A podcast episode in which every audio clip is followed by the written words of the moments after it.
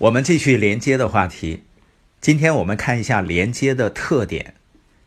经常会有书友问说，有没有一个团队来帮你提前整理好你要分享的内容，这样呢会节省一下时间。这个主意呢听起来好像不错，也确实有的机构啊，你看有人专门看书，也有人呢专门编辑整理文字，然后呢有的人专门去讲。我不知道你听过这样的语音以后会有一些什么样的感受，因为有的时候你听起来呢发现内容好像是不错，声音呢也非常完美，语气语调呢也无懈可击，但好像总感觉缺少点什么。实际上呢，不管你是分享播音还是跟人沟通，你不能只是传递信息的人，你必须成为你要传达的信息。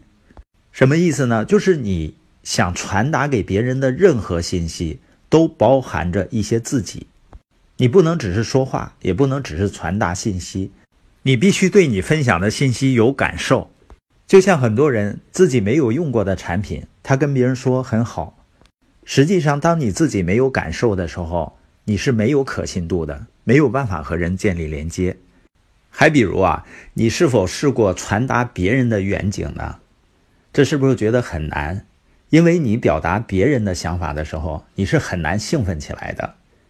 不过呢，如果你在某个机构工作，或者在某个团队里面，你又不是最高的领导人，你就必须这么做。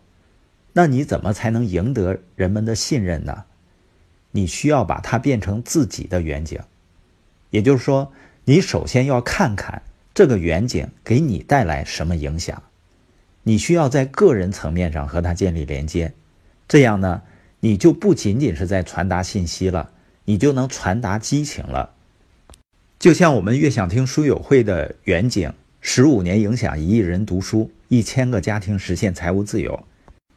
我们很多小伙伴在分享的时候激情满满，充满着责任感和使命感，就是因为大家从个人层面和这个远景连接起来了。所以除非让事情发生在你身上，否则呢就不会有什么事情发生的。这种拥有者的态度对于写书啊、演讲、分享信息都非常重要，因为只有你有感受，你分享的信息、传达的信息才能真诚可信。当然呢，你传递的信息不仅要真诚可信，它还必须有价值，它还是应该能够让人们的生活变得更好。所以当你在演讲、在和人们沟通的时候，你带着这个目标，你就能够传递最大的能量了。那你说我怎么来判断我是否和听众建立了最好的连接呢？下面有一个连接清单，你可以呢对照一下，然后对自己进行评价。第一个呢，诚信，就是我是否尽全力做到最好。第二，我了解听众吗？我是否让他们产生了共鸣呢？这是相关性。第三点是价值，我给听众增加价值了吗？第四点是运用，我有没有给人们一个行动方案呢？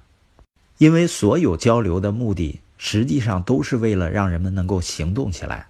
第五个呢是改变，我给他们带来了不同吗？你发现那些真正有连接的沟通，人们听完以后呢不仅会触动，而且呢会转变。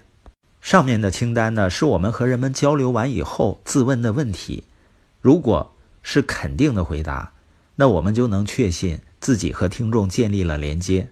当我们负起跟别人连接的责任的时候，你实际上是决定了服务他人而不是自己，那你和别人建立连接的概率就会大大提高，你的心态比你的话语说得更响亮。